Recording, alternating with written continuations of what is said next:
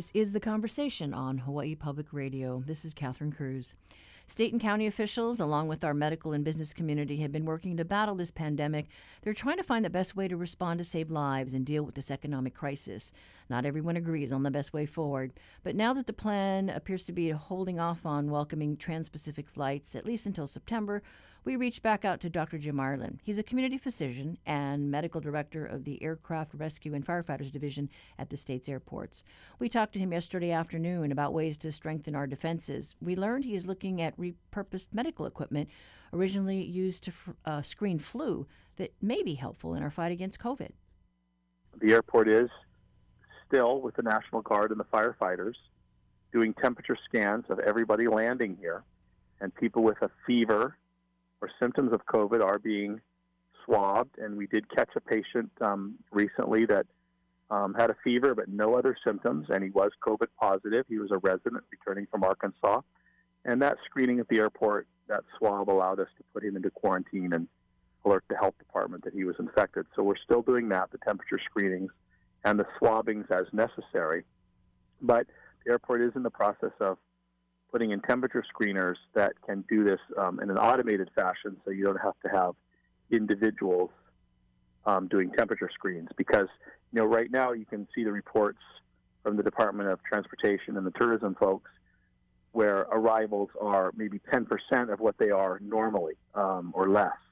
And so it's very manageable with kind of manual screening. But once we get a more robust tourist response to when the state does open up, you know, we talking about 30 or 35,000 visitors a day, an automated process for temperature screening will make it a lot easier. Do you have a sense as to when we're going to get those thermal screeners? They're um, going through the procedures now to test different models and right directly in the process of selecting, and that's actually moving forward now. So that's all happening kind of as we speak. And Dr. Uh, Scott Miskovich men- mentioned that he had a number of machines that he got, oh, and I think been, has been using for the last two or three weeks. And he mentioned that he shared a couple of them with you so that you could use them at the airport in case somebody with symptoms walks off the plane. Yes, and the machine he's talking about is called Quidel and it's uh, a machine called it's a company called Quidel, it's a Sofia machine. And these are machines that have been around for a while. They've been in doctors' offices for a number of years, and traditionally have been used to test for flu, influenza,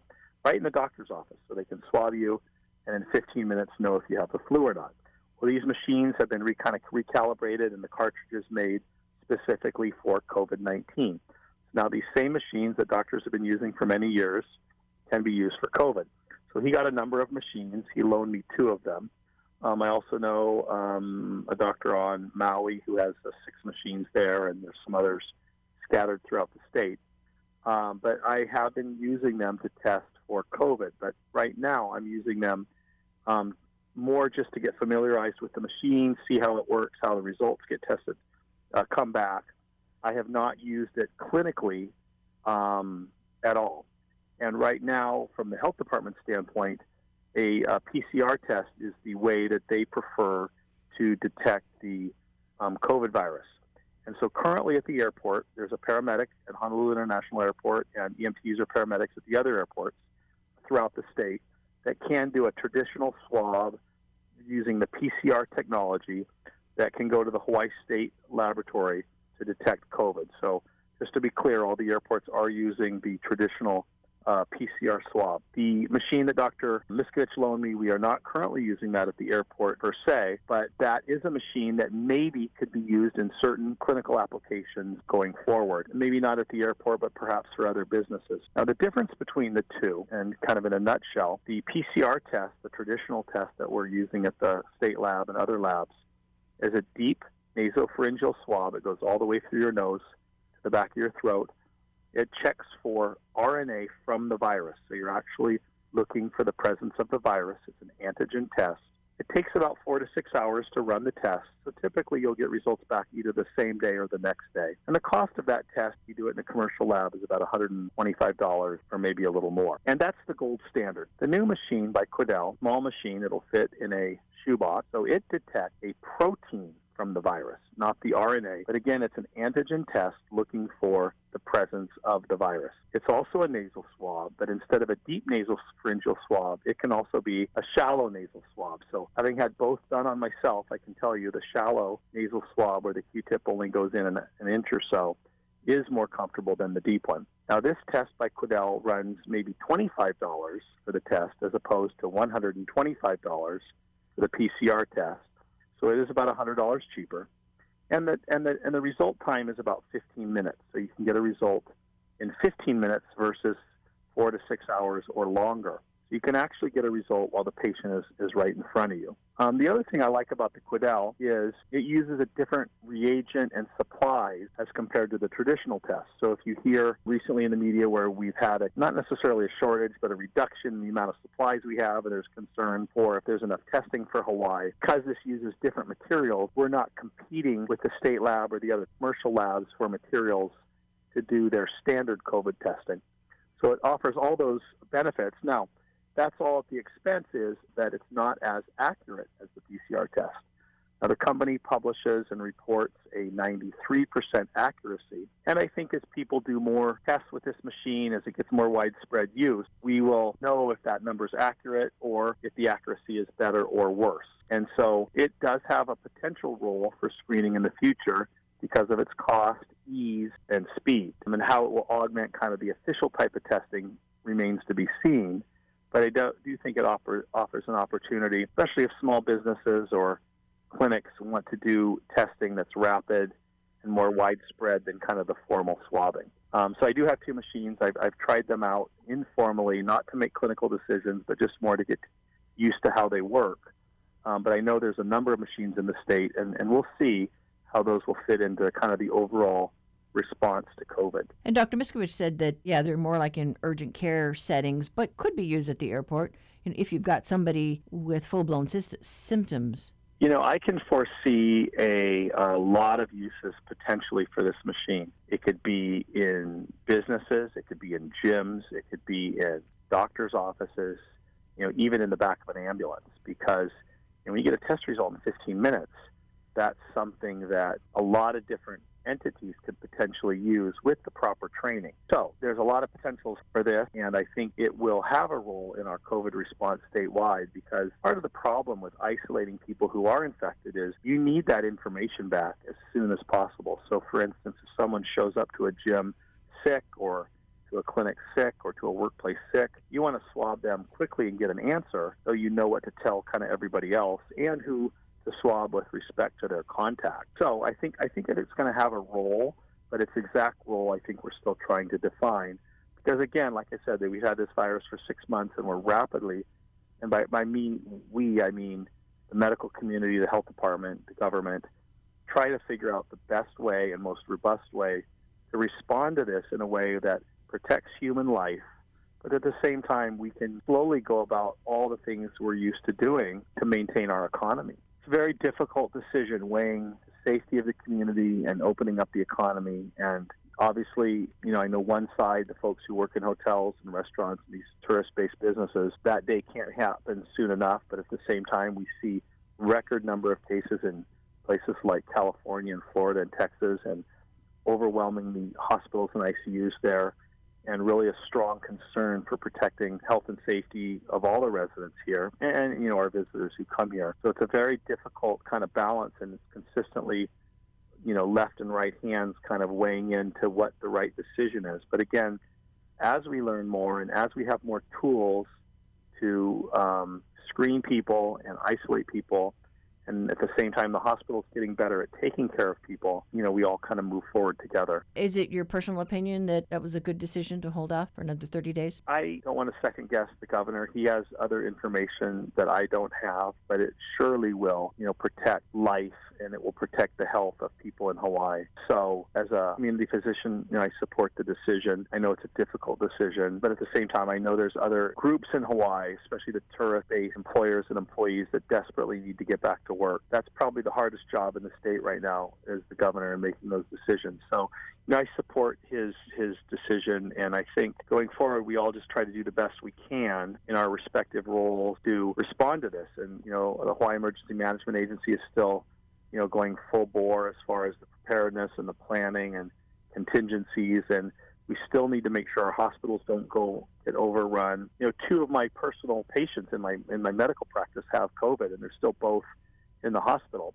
One of them's out of the ICU now. She was in the ICU for two or three weeks. They did a great job at one of the Oahu hospitals of saving her life, and I think she'll be discharged within a week or so. But she'll have probably spent a month in the hospital by the time she gets discharged. I have another patient currently in the ICU at one of the Oahu hospitals. Both are older patients, but they're very sick. And I, you know, and, and I do go to most of the hospitals on Oahu, and I see the census of COVID positive patients is increased. It's about, in my opinion, probably double from what it was last week. And so the hospitalized COVID patients is increasing. And so I know when people look at the daily COVID numbers, there's sometimes a question of, oh, is it just because we're doing more testing? And part of that is because we're doing more testing.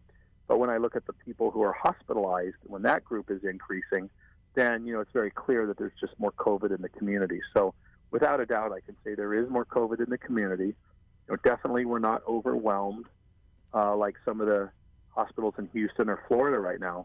But nobody ever wants to get to that point. And the intensive care physicians who are doing such a great job here in Hawaii, taking care of these patients and saving them, part of their ability to do so well is not having an overwhelmed ICU. And so by limiting the number of infections, infections and limiting the surges, that really l- helps them save the people they can. Because the scenarios I'm seeing or I saw in New York, they had every single ICU bed full of patients on the ventilator with COVID. The ERs, rather than just regular ER patients, were full of patients on the ventilator with COVID and they were really overwhelmed. And it's hard to give people an individualized um, care and a highly attentive care when the hospital is totally overrun with COVID patients on ventilators. There's just too many patients to give that personalized attention to and and save as many people as you can. So I think strategies that of any any any jurisdiction that focus on preventing surges ultimately um, saves lives. That was Dr. Jim Ireland talking about our preparedness across the state. Uh, any decision about use of additional testing equipment at the airport would likely uh, be made uh, with consultation with the uh, State Department of Health. And we now go to the BBC with the latest COVID 19 news as California re enters a statewide shutdown and face masks become mandatory in all English shops and markets. This is the Coronavirus Global Update on Tuesday, the 14th of July. Hello, I'm Oliver Conway. The most populated state in the US goes back into lockdown. Face masks are to become compulsory in English shops and supermarkets, and the shock tactic being used to enforce social distancing at a pub. Sweeping restrictions have been reimposed in the US state of California following a sharp rise in coronavirus cases. Governor Gavin Newsom banned all indoor activities in restaurants, bars, entertainment venues, and museums with immediate effect. One thing I just think is incredibly important to remind all of you uh, is that this virus is not going away anytime soon. Um, I hope all of us uh, recognize uh, that if we were still connected to some notion that somehow when it gets warm, uh, it's going to go away, or somehow it's going to take summer months or weekends off. Uh, this virus has done neither. Just months ago, California was touted as a COVID miracle for managing to keep the number of infections relatively low despite its big cities. But it's recorded nearly 16,000 cases in the past two days. So, what went wrong? Dr. Robert Wachter runs the Department of Medicine at the University of California, San Francisco. It was appropriate to begin easing the restrictions. We were doing so well and uh, things seemed under control. And so the restrictions were eased, but I think people took that as the, as the starting gun for changing the behavior too much. And I think too many people got a little bit complacent. It is a similar story in Iran, where the government is reimposing lockdown measures. Here's Rana Rahimpour from the BBC Persian Service. Restrictions are announced in at least 10 provinces because the authorities say that the situation is very alarming. Very similar to many young people in California, the Iranian youth are not following the procedures that the government has asked them to. many of them are not wearing um, face masks. And a deputy um, health minister said that there are many weddings and family gatherings, and that's one of the main reasons why uh, the virus is spreading so fast. Controls have also been reintroduced in the southern Indian city of Bengaluru. For the next week, transport will be banned except for emergencies, and only shops selling essential items will be allowed to open in the city, described as the Silicon Valley of India. President Macron of France has signalled that face masks will soon become compulsory in enclosed public spaces, given concerns about rising infections. We must continue to apply these barrier gestures. And on this, we see some weaknesses. So I have asked for us to pass a measure in government. And I hope that in the coming weeks, we'll have made face masks mandatory in all enclosed public places. Meanwhile, the British government has said it will make the wearing of face masks compulsory in English shops and supermarkets from next week. Jessica Parker has the details. Failure to follow the rules under public health law could result in a fine of up to £100. Shop workers will be asked to encourage compliance, but enforcement will be carried out by the police, a move welcomed by the British Retail Consortium. But the industry body has asked for clarity on whether staff must wear masks if they are already, for example, working behind a Perspex screen. Scientists advising the UK government say a second wave of coronavirus infections this winter could result in more deaths than the first, with 120,000 hospital fatalities a reasonable worst case scenario. Here's Dr. William Bird. This could happen, and it would happen if we don't do much. So, the things that we can do the test and trace is clearly got to be really uplifted and made sure it's working very, very well. It's worked in other countries, we know that. And I think all the scientific evidence is if we get that right, it will really, really help in snuffing out those outbreaks. The authorities in Tokyo are urging some 800 theatre goers to get tested for COVID 19 after a venue in the Japanese capital was found to be the source of a new cluster of infections. The 190 seat theatre is located in a busy entertainment district where cases have also been found in cabaret clubs. Japan has reported a spike in COVID 19 infections in recent days, but it's still opening up parts of the economy. Finally, a pub in southwest England has introduced a rather unusual and some might say shocking way of enforcing social distancing. Johnny McFadden is a farmer and the owner of the Star Inn. I didn't know what to do to keep people back from the bar, we live in a rural area. Everybody knows what an electric fence is, so uh, I put one in the bar. People are like sheep. Works for the sheep, works for the people. It'll catch on. More pubs will do it. Johnny McFadden. And that's it from the Coronavirus Global Update.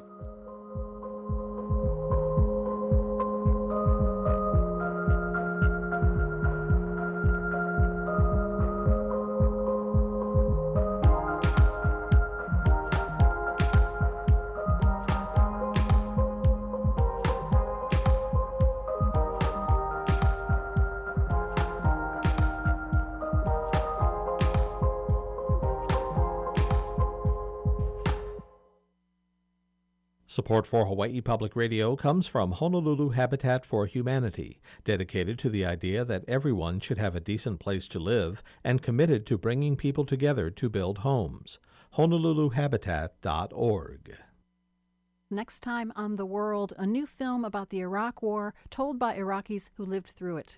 Right after the invasion, one of the very few jobs that you can do in Iraq is to work as a translator. I was ready to work for a dollar. And they were like, would uh, $50 be okay? People from different parts of Iraq remember the hope and tragedy of the 2003 U.S. invasion. That's next time on The World. Starting this afternoon at 1. Support for Hawaii Public Radio comes from the Honolulu Museum of Art, reopening with safety in mind on July 16th, offering reconnections to the art, courtyards, and the museum community with new weekend evening hours. HonoluluMuseum.org. This is the conversation on statewide member supported Hawaii Public Radio. Coming up, your backyard quiz.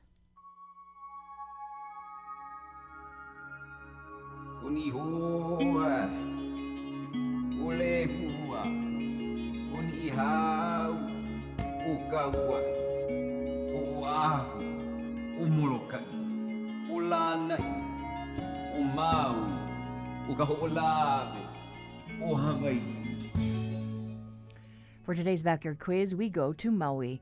The uh, Makawao Union Church was founded by missionary Jonathan Smith Green in 1861. About 10 years later, Henry Perrine Baldwin, who co founded Alexander and Baldwin with his brother in law, joined the church and served as its organist for 40 years. In 1888, Baldwin offered a site for a new building on the foundation of the old Paliuli sugar mill. The new church, a New England style white frame structure, was completed in 1889, and the grounds of the old church became the cemetery. In the early 20th century, the church raised that building and constructed uh, constructed a stone church. It was designed by Charles W. Dickey, who happened to be a distant relative of Baldwin's wife. Our question today What year was this third stone Makawao Union Church built?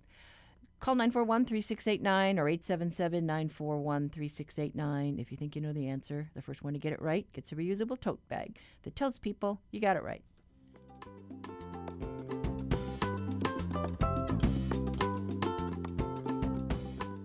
Support for the Backyard Quiz comes from Locations, whose realtors and staff support HPR's commitment to sharing stories of Hawaii. Updated property listings, including virtual tours and a mobile app, at locationshawaii.com. A number of bills passed by the state legislature Friday on their final day of session are now set to go before the governor for his review. HPR's Ryan Finnerty talks, uh, uh, joins us this morning to talk about measures that passed and some that didn't.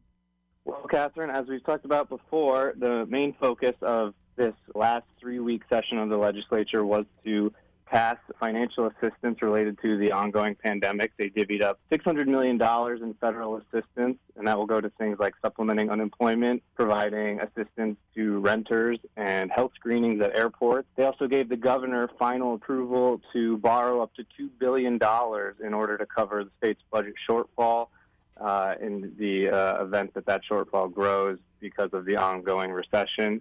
When it comes to non virus related measures, there were some significant accomplishments not related to the pandemic. A bill requiring more transparent reporting from police agencies passed, uh, and that had a lot of fanfare and a lot of discussion in the media. Lawmakers also approved funds to expand state run child care and early childhood education. That had gotten a lot of attention in the beginning of the session. And in a major win for farmers, the legislature created a legal pathway for commercial hemp cultivation. That's something that's already underway in other states. And folks may remember that the governor vetoed that last year in the 2019 session. Uh, so that they will now have a way to begin growing hemp and selling it commercially.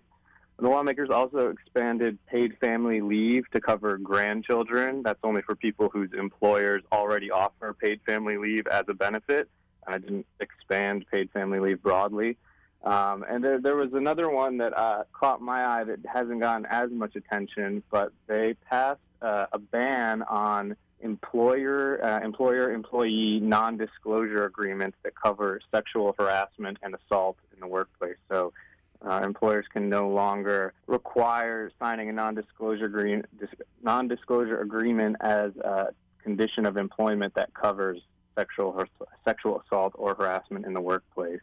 Um, and there were also some wins for government ethics advocates. The legislature passed a 12-month ban on lobbying for lawmakers and senior government officials after they leave government service, and that would take effect once they, they exit office. The legislature also passed a ban on outside paying jobs for the governor and the four county mayors while they're in office. This got some attention a few months ago. It's called the Emoluments Bill, and that prohibition would take effect ahead of the 2022 election. Now, I know the lawmakers had talked about wanting to do something with vaping. They wanted to try and help the situation with Young Brothers, but was there anything else noteworthy that didn't pass? Yeah, I mean, the biggest things, and, and I'm sure uh, you remember and you covered it, was uh, that back in January, as the session was beginning, the, the legislative leaders in both chambers and the governor produced this major effort uh, to reduce Hawaii's cost of living. Um, and that was going to do things like raise the minimum wage, cut taxes for working families, and expand social spending, uh, particularly in the realm of uh, child care and pre-K. Those proposals were almost completely derailed by the pandemic recession, which created a $2 billion hole in the state budget.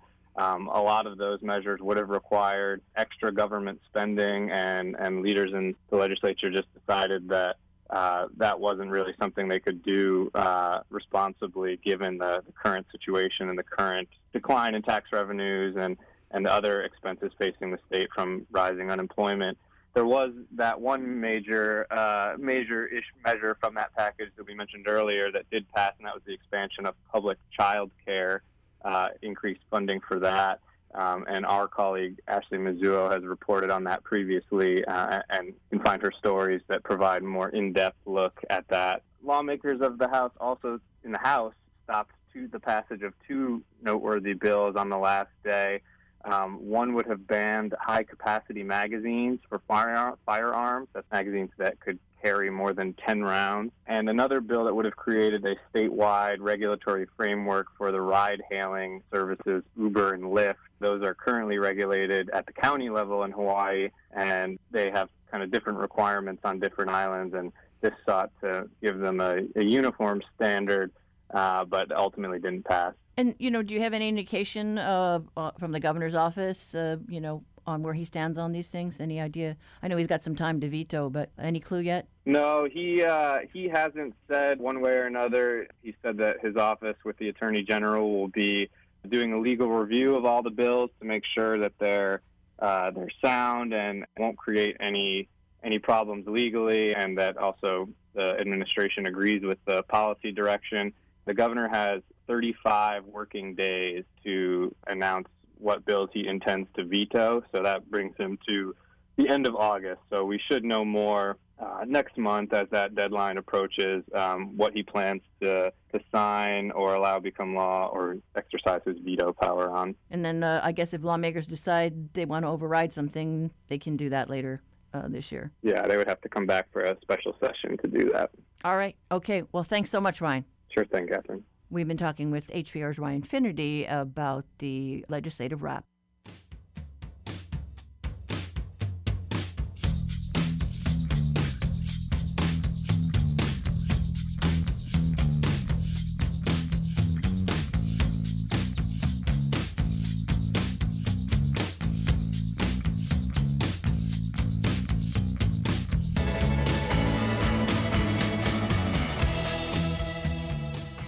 Support for Hawaii Public Radio comes from the Honolulu Board of Water Supply, working to protect and manage Oahu's drinking water resources for life. Learn seven ways to save water at boardofwatersupply.com. We crave connections. It's human nature to want to know what's happening in your community, in the news, and with each other. And we need those connections now more than ever. Member supported Hawaii Public Radio helps keep you connected, engaged, and enriched.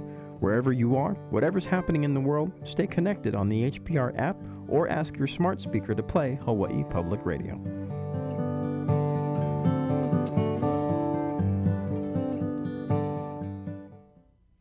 Our reality check segment with our partners at Honolulu Civil Beat highlights a survey of Hawaii residents uh, about you know their feelings with the coronavirus restrictions. Uh, reporter Eleni Gill on the line with us. Good morning, Eleni. Aloha. So, who, uh, what prompted this survey? Who's behind it? Uh, so, the University of Hawaii's Public Policy Center um, distributed this online survey and got about 600 people to respond. Uh, it was conducted between May and June, sort of around the time when we saw a lull in uh, COVID 19 cases here in Hawaii.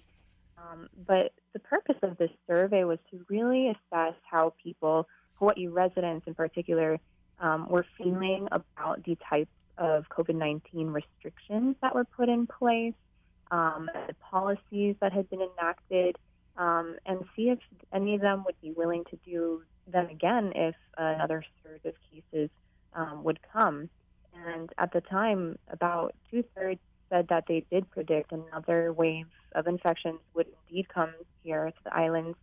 And if and when it did, that they would be willing to do some of these restrictions over again in the name of public health.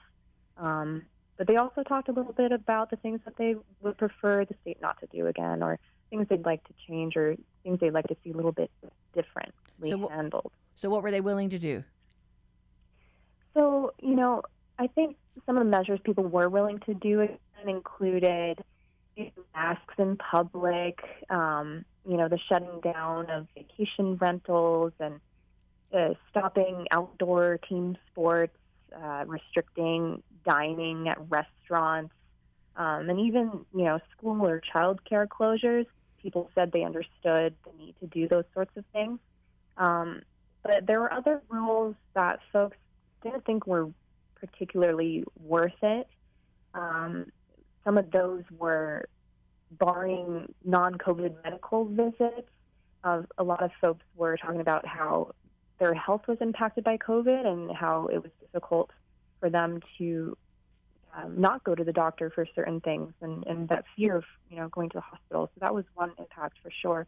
Um, other folks were saying that they they didn't see the need to restrict activity on public beaches, um, and you know having these rules against going shopping.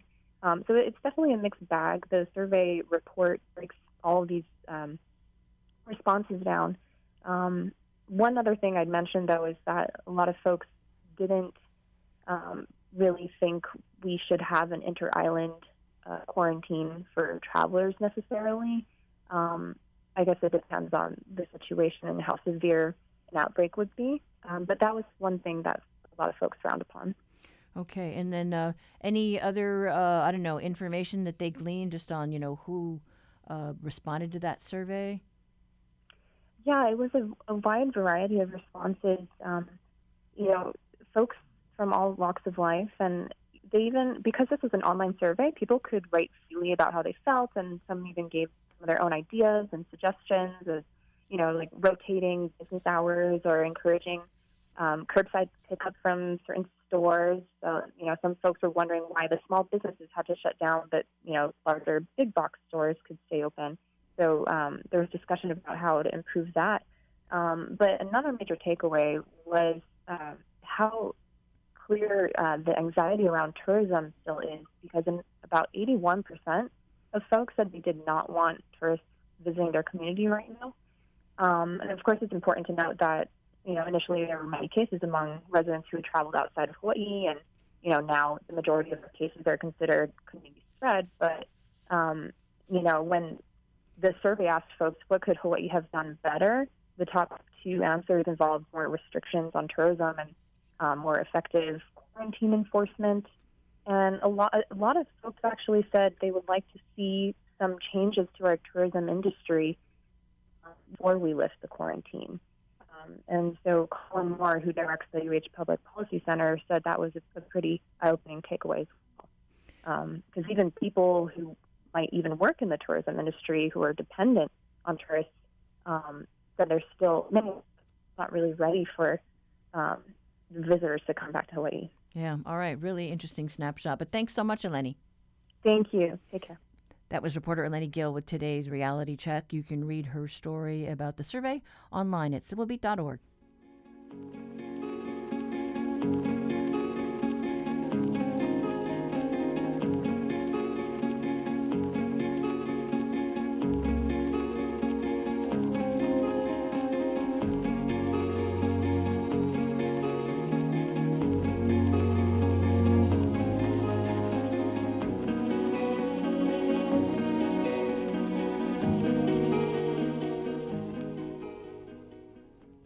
The daily update on new COVID cases in Hawaii continues to pull in higher counts than we're used to.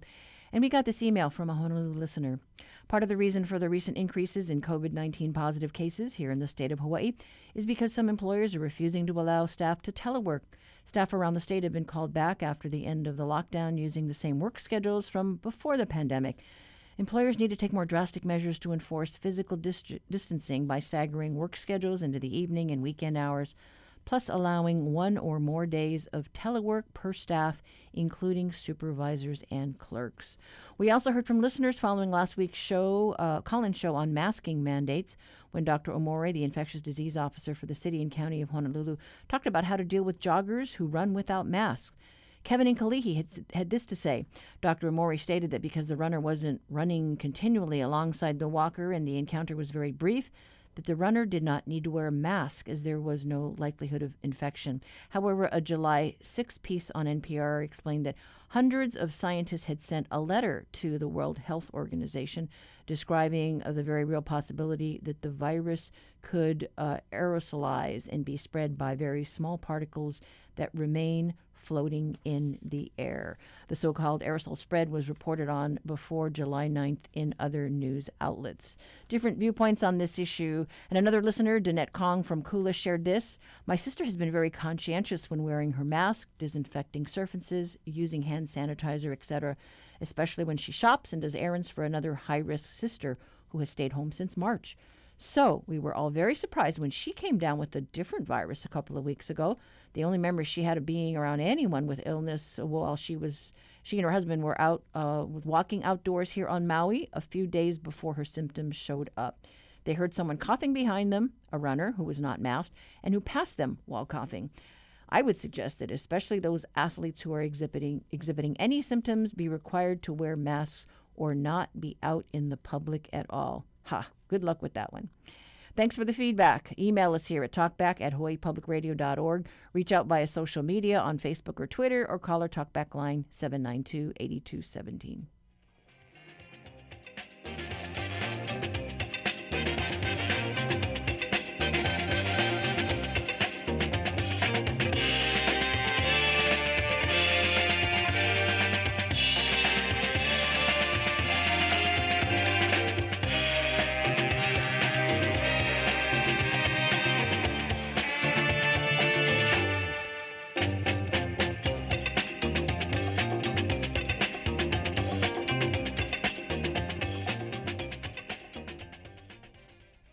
We go to Upcountry Maui today and visit a historic church for our backyard quiz.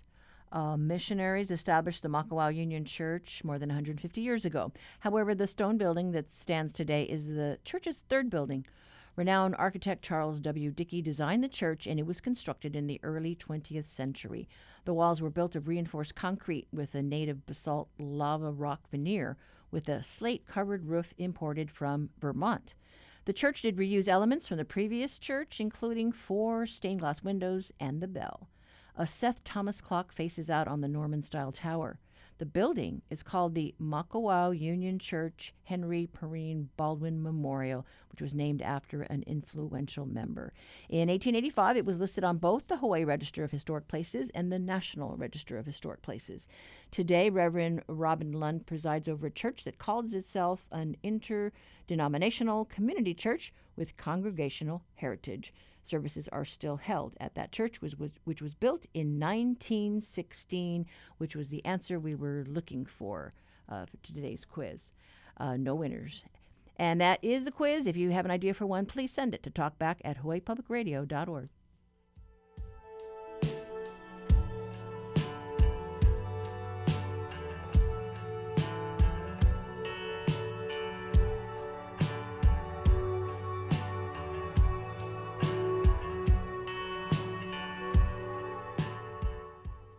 The U.S. Navy's War Games, the Rim of the Pacific Exercise, or RIMPAC, are set to start August 17th. It's held every two years in Hawaii and brings dozens of countries and thousands of troops in for training.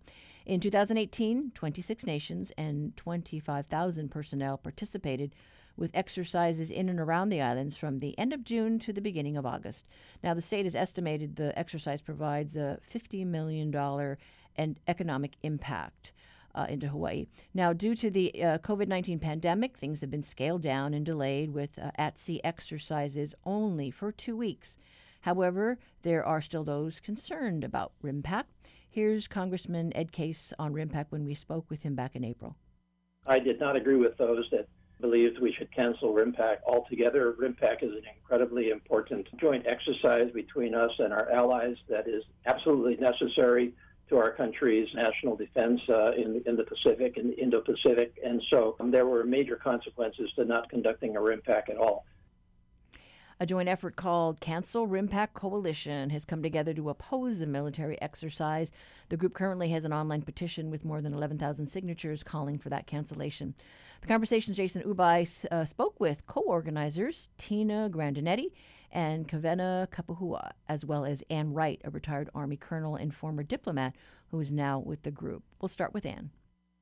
as a retired Army colonel and a person who has been in the military for 29 years and has done a lot of exercises, I would say that uh, the RIMPAC is uh, one of the exercises that you look at it and you go, holy smoke, this is crazy. I mean, you got 50 ships, submarines, all this sort of stuff. What they're doing is just bringing together lots and lots of military equipment, kind of for their own pleasure, is the way I look at it.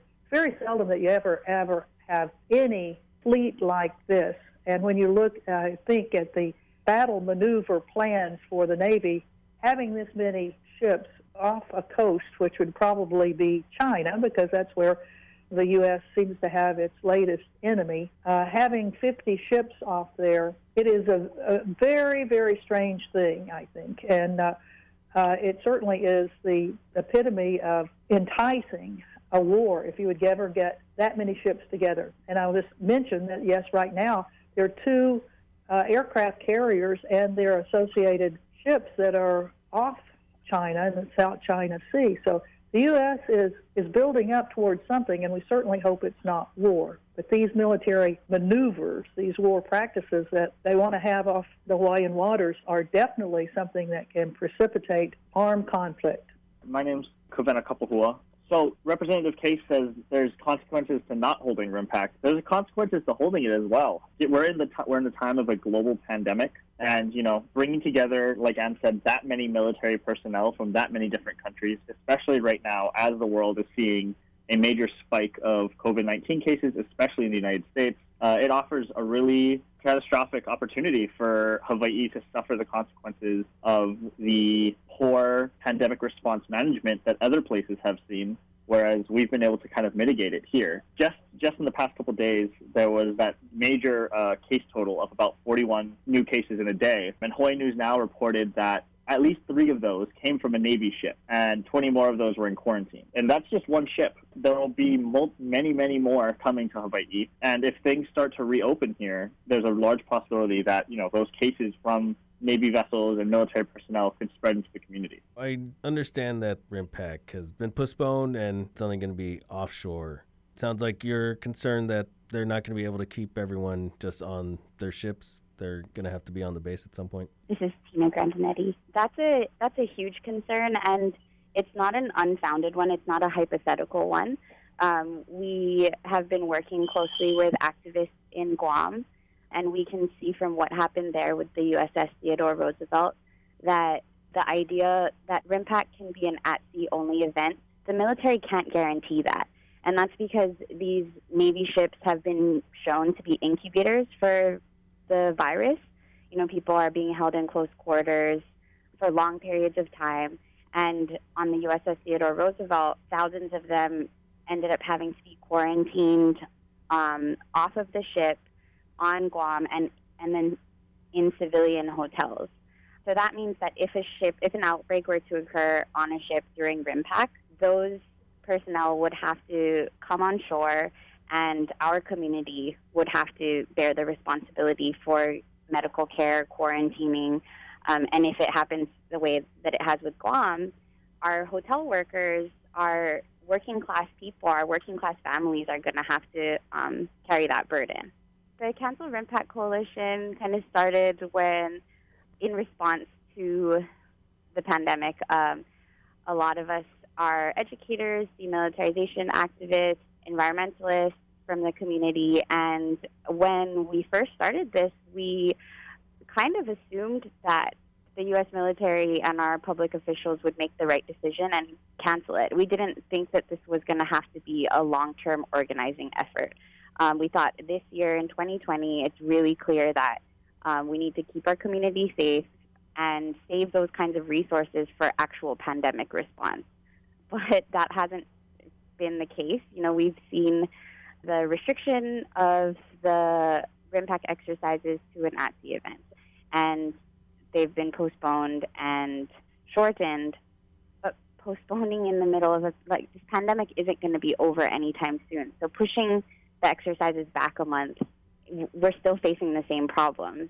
But I think as we've been doing this work, we are also mindful that outside of the urgency of the pandemic this year in 2020, we also are working towards a demilitarized future for Hawaii in 2020 and beyond. So cancel RIMPAC in 2020, but let's move towards a future where we cancel it forever. And that echoes calls for from our community talking about move uh, diversifying our economy, you know, away from dependence on tourism. We we can also start thinking about diversifying our economy away from a dependence on the U.S. military and U.S. imperialism. Demilitarized future, I think, for some people sounds either a long ways off or it's a very tough battle to fight because it's such a large institution. But there's been protests in the past that have shifted and canceled some events and activities. Can you talk about that? So there's been a long, you know, the military has for a long period of time in Hawaii tried to uh, set itself as a partner with the community, despite the fact that there have been nu- numerous instances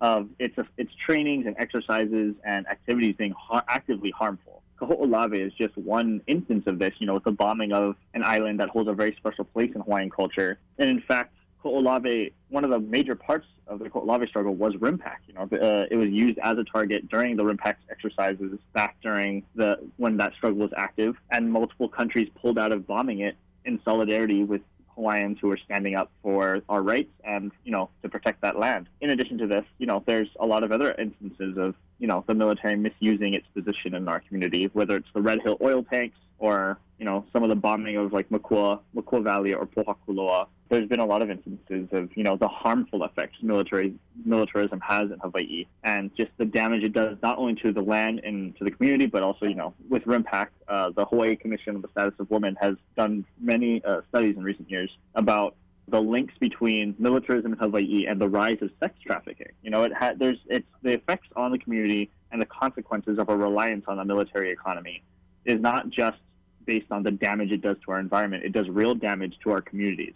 Tina Grandinetti again. I also want to point out that demilitarization can sound like an unattainable goal, or in Hawaii especially, sometimes our imaginations are really limited.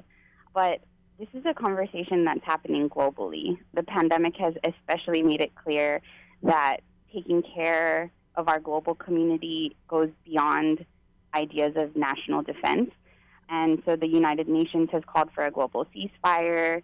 Nearly two dozen Democrats in Congress signed a letter to the House Armed Services Committee calling for a reduction in defense spending during COVID 19.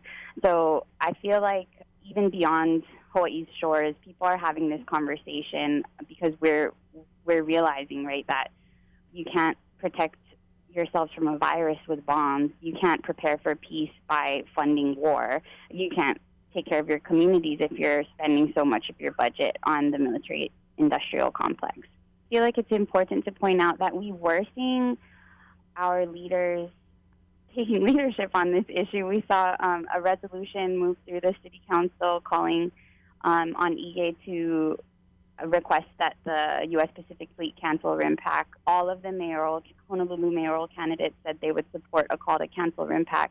The resolution through the city council was pulled, and I feel like that's because of the Pacific Fleet's decision to limit, postpone, and um, restrict RIMPAC to an at-sea only event. And you know those are good first steps, but and it and it was encouraging to see that some of our leaders are being more critical and taking this time to think about the impacts that the military will have on and, and RIMPAC will have on their constituents but it was it was frustrating to see that that move to an at sea only event kind of sucked the air out of the room because that's not enough. It's a compromise, but I just want to point our attention to Guam again and say that we are still in danger. That decision still puts our community at increased risk of elevated cases of COVID 19. In addition, in addition to those things, you know, um, right now we're seeing uh, a lot where the state had planned on reopening tourism in August, uh, which again is the same month RIMPAC has been postponed till. But now we're seeing almost all of our elected officials show major signs of concern over reopening tourism uh, and you know letting people back to the state without quarantining and anything like that. Um, and you know if if we're, if we're concerned about tourism, the uh, influx of military personnel into Hawaii will be extremely concerning. You know, one of the things about this at sea only kind of narrative that's being uh, or title that's being pushed is it's misleading. You know, um, I, and I think Ann can speak better to this, but these kind of large military exercises re- require large uh, logistics teams on the ground to make sure that the ships have support and they have you know the munitions they need, the fuel they need, the food, all those kind of things. And those people are going to be have to be brought in, and they're going to be landing. You know, they're not going to be at sea. Those logistics, logistics teams are going to be staying on shore. Um, and so, you know, this, the idea that it's only going to be at sea, these ships at some point are going to have to come in and dock for fuel and munitions and all these things, and they're going to be having to have contact with people on the ground once again. We estimate that each one of the nations that is going to participate in RIMPAC will have a minimum of uh, 50 logistics and command and control persons who will be uh, on the ground in Hawaii to coordinate the, the you know the day-to-day activities of the ship that's out to sea. So if there are 20 countries that are part of that, 50 for each one of them, uh, then you've got a thousand people right there. And they have to fly in someplace, and most of them will not fly in on military aircraft from, with their countries. They'll be coming in commercially. And if any of them get sick, uh, they probably will will some of them will arrive in our civilian hospitals, uh, definitely into the military hospitals, and the primary workers in our military hospitals are not military. We have a large contingent of civilian doctors and nurses that staff even the military hospitals. So the the contact that people would be having uh, should they bring in uh, the COVID nineteen uh, will be with our communities. Also, it should be noted that you know we're requiring travelers in general who come to Hawaii, be them residents or tourists, they have to quarantine for 14 days. Uh, the state announced that military personnel on so-called official business would be exempt from that. So some of like people who would be coming into, you know, on military personnel coming into Hawaii wouldn't have to follow that quarantine order that has been at least somewhat effective in limiting the spread of coronavirus in Hawaii. That was Kavena Kapua, uh, Tina Grandinetti, and Ann Wright of the Cancel RIMPAC Coalition. To learn more about the petition, visit hawaiipublicradio.org. Uh, we did reach out to the U.S. Navy for comment on the group's concerns, but have yet to hear back. And that's a wrap. Tomorrow we talk about food sanitation rules, mass physical distancing, and all that during this, these COVID times.